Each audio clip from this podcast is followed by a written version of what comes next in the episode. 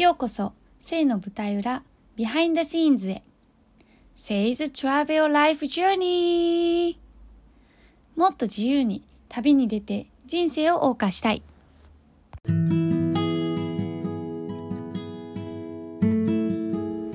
はじめまして。私は神戸でゲストハウスを経営しています。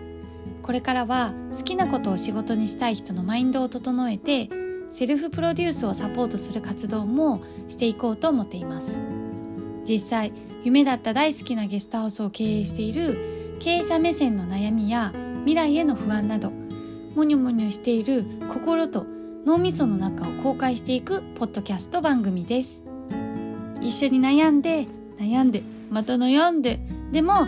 前に進んでいきましょう。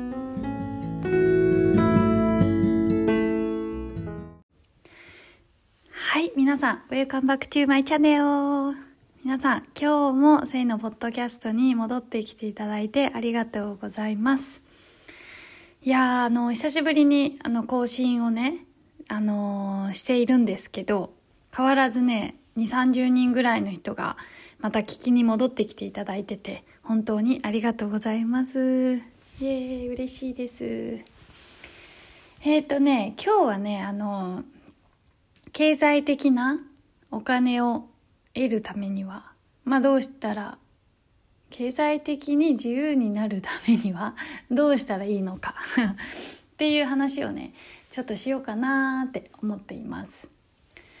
で、まあ経済的な自由っていうのは別にいくらあるから自由だっていうのはまあ人それぞれかなって思うんですよ。で私の場合は別にブランド物は興味ないしもう唯一お金かけてるのは旅行なのでまあ旅行に行くお金さえあればいいぐらいのスタンスなんでそんなに大金は求めていないんですね。でもまあ人生何が起こるかわからないしこれから結婚して子供もねご縁があれば授かりたいと思っているのでそうなってくるとやっぱりお金って絶対かかってくるだからまあ自分が満足する金額ももちろんそうなんだけどこれからの自分のライフステージに合わせてある程度お金ってまあ必要になってくるだろうしある程度もっときたいものなんじゃないかなとは思います。であのーまあじゃあどうやって経済的にちょっと自由になれるのかっていうとまあ給料が決まってる人に関してはもうその給料の中でやりくりしかするしかない。で給料が決まってないフリーランスとか、まあ、私みたいに経営してる何かを経営してる人とかだったら、まあ、努力次第で売り上げが上がるし売り上げが上がれば自分にの手元に残るお金が高くなってきますよね。がそういう感じで、まあ、考えないといけないんですけどまず前者の、まあ、決まった給料の人に関してはまああのいろんなやり方があると思っててもちろん節約するっていうのも一つ大事な案だとは私は思っています。あとは決まった給料なので、まあ、副業ができるんだったら絶対副業した方がいいと思います。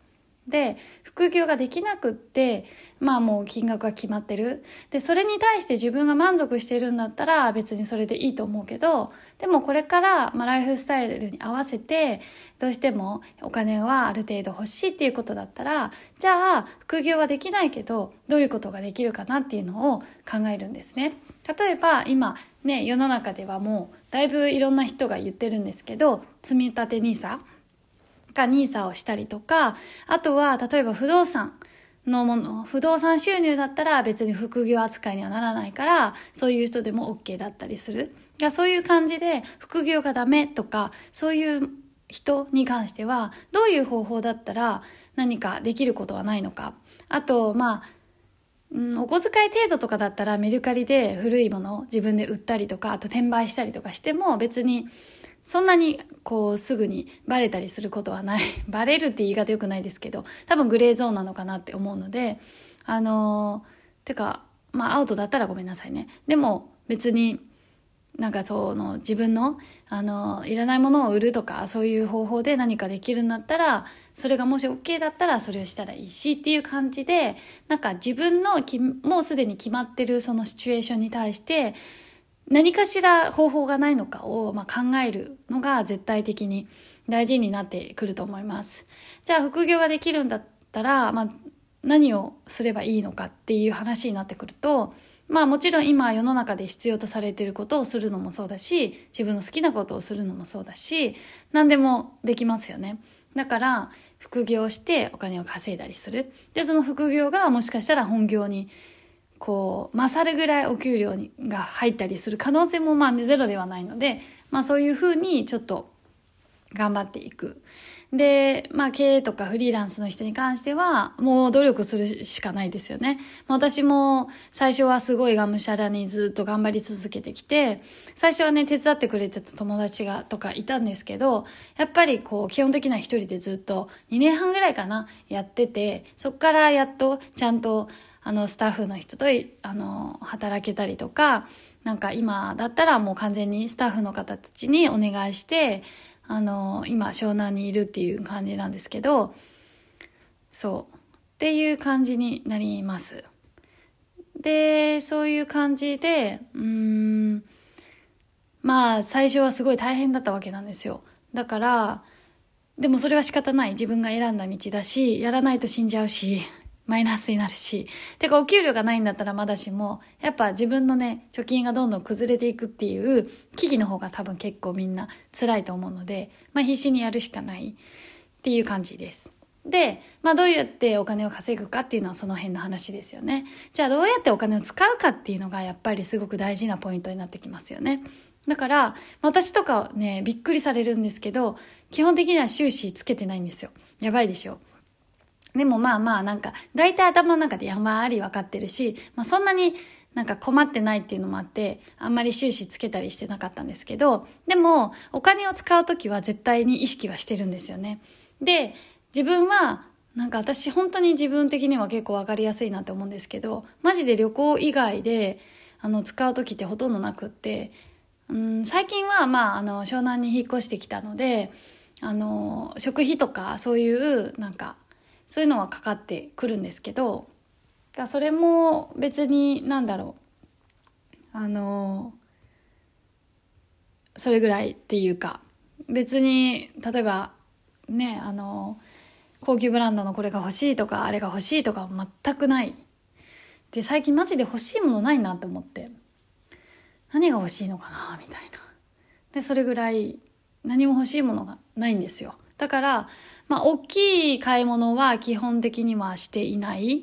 です。でも、ああ、この間靴買ったんだった。あの、1万9300円でね、スニーカー買ったんですよ。でもそのスニーカーめっちゃお気に入りで、あの、2足目なんですよね。だから、価値あるなって思って、まあ、高いなとは思いつつも、足はね、素敵な場所に運んでくれるっていう、この、ね、言い伝えもありますので、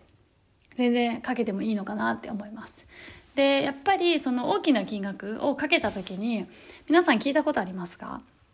費用対効果っていう言葉。この自分があのかけた費用に対してどれぐらいの効果があるのかっていうのをちゃんと考えないといけないんですよね。でうちとか結構いろんななんかこういうの導入しませんか？とか、うん、それこそインフルエンサーを使ってこう宣伝しませんか？とか SNS マーケティングしませんかとか、結局そういう、こう、勧誘の話とかいっぱい来るんですよ。じゃあ、その費用に対してどれぐらいの効果があるのかっていうのを考えてやらないと、ただやって終わりになってしまうと、すごいもったいないですよね。だって、なんか私今日ちょうど打ち合わせをしてたんですけど、月額3万円でインフルエンサーの人たちに泊まりに来てもらって、まあ宣伝してもらうのはどうですかみたいな言われて、まあその3万円がね、結局どれぐらいの効果がかかる、あの、あるのかっていうのはわからないから、今の時点では費用対効果っていうのは見込めれないので、あの、どうしようかなって感じなんですけど、ただ3万円を稼ぐためには、結局うちってゲストハウスって、まあ手数料とか引かれると、だいたい1泊2500円ぐらいか2200円ぐらいだったりするんですね。で、じゃあそれに対して3万円のあの、売り上げを上げようと思ったら、ちょっと電卓出しますね。3万円割る2200円。13.6人。だから14人の集客を取らないといけないわけなんですよ。じゃあ14名の集客を毎月14名の集客じゃダメですよね。結局じゃあ3万円かけたのに対して毎月せめて倍以上の利益がないといけないから28人の宿泊をがないと結局その費用対効果って全然ものにならないんですよね。だそういう感じでこうまあ私の場合はこういう月額だったりとかそういうのに対しての、まあ、計算方法なんですけど自分たちの生活の中においてもちゃんとこのものを買うことによってどういう効果が自分に得られるのかっていうのを考えてお金を使わないといけないんじゃないかなと私は思っています。はい。なんかその辺は結構私はね、あの自分的、自分に言うでもなんですけど、あの、ある程度ちゃんと考えているのかなと思っています。はいなんであのまああとはかけた分のお金例えばあ払ってみたけど思ったより効果なかったなみたいなやつそれがある場合はもう何が何でも効果を作り出すしかないからそこはもうまた自分の自分に自信を出すしかないんですけどそういう感じです。はい。っていうような感じであのお話をさせていただきました。ちょっと結構こうあのー、思いついた内容をバーっとお話しさせていただいたんで、ちょっと分かりづらかったり、ちょっといつもより話すスピードが速かったりするかもしれないんですけど、まあ少しでもね、皆さんにとって、あの、ちょっと経済的な自由を得られるヒントになったらいいなと思います。それでは、あの、舞台裏にね、いつも通り行きましょう。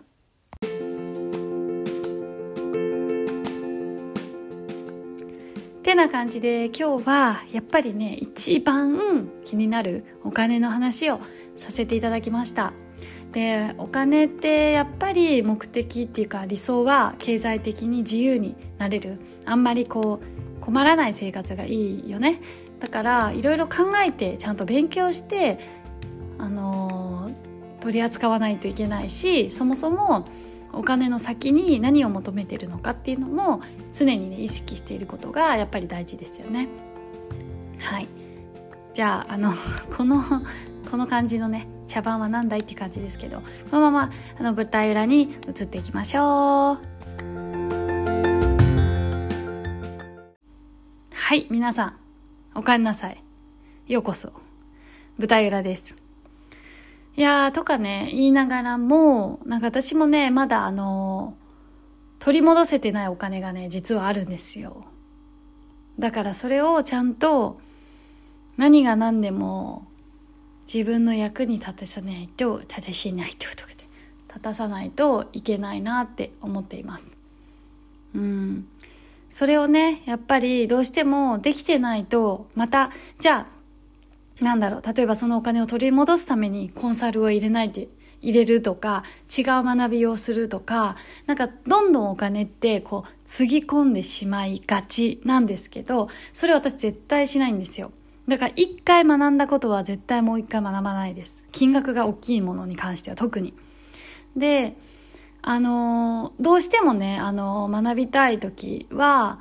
もちろん学ぶこともあるけど、今のところないかな。特に資格系は、一回取った資格をもう一回取り直したりとか、似たような資格を別で取り直すとかは、基本やらないです。っていうのが、一個目でしっかりとある程度自分のものにしてからじゃないと、なんか止まらなくなってしまうなって思っちゃうんですよね、私の場合は。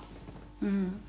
それでね、今私もちょっと、本当頑張らないといけないところなんですけど、なかなかね、難しくて立ち止まってしまう時もあって。ただ一番大事なのは、あの動き続けること、行動し続けることなのかなって思っていて、だから、あのまだね、取り戻せてないけど、でも、がむしゃらに前に進み続ける。で、もう本当ね、あの頭の中もにょもにょ、もにょもにょ、もにょもにょとね、悩みながらもね、進んでるんですよ。はい。でもそれもね、楽しいと思い、おぼ、思いたいし、楽しみたいですよね。楽しいと思えるのは絶対大丈夫って最終的にはきっとうまくいくって信じ自分を信じる信じれたら家庭も楽しいのかなと思うんですけどなんかまあ諦めないことかなって思ってます。はい。そんな感じかな。どうですかね。うーん。まあなんかねそういうお金の話って難しいですよね。でもやっぱないとね困るし幸せになりたいしお金の余裕は心の余裕もありますしね。うん。だからちゃんとねあのどうやってお金を生み出したらいいのかどういうふうにお金を使えばいいのかっていうのを常に考えて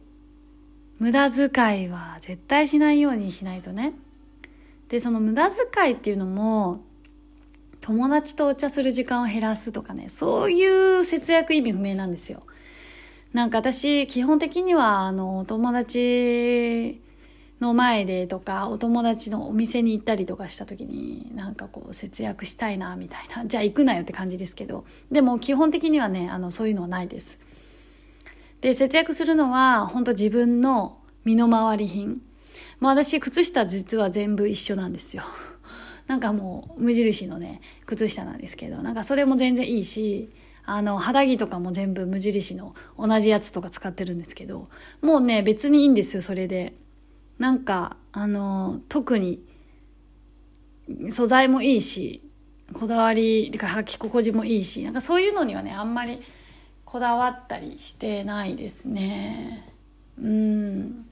で一人の時に外食することもねまああんまり特にこっち来てからとかはあんまりないですね。すごいね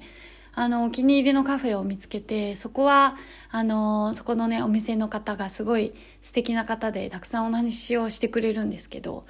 まあそのご飯も美味しいしその人と話すのも楽しいからだからそういうのにそれも一種の経験なので、まあ、経験とかにお金をかけてることが多いかなと思います。うん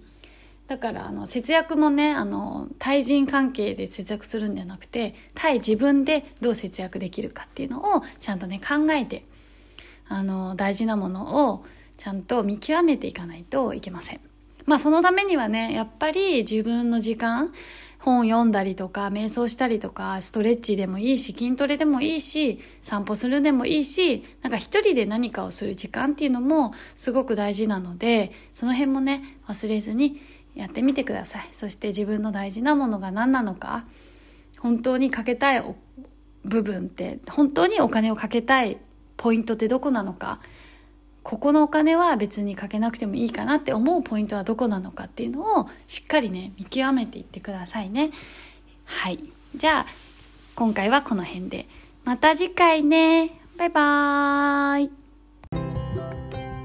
みんなに愛と自由を。さて次はどこに旅出ようかな。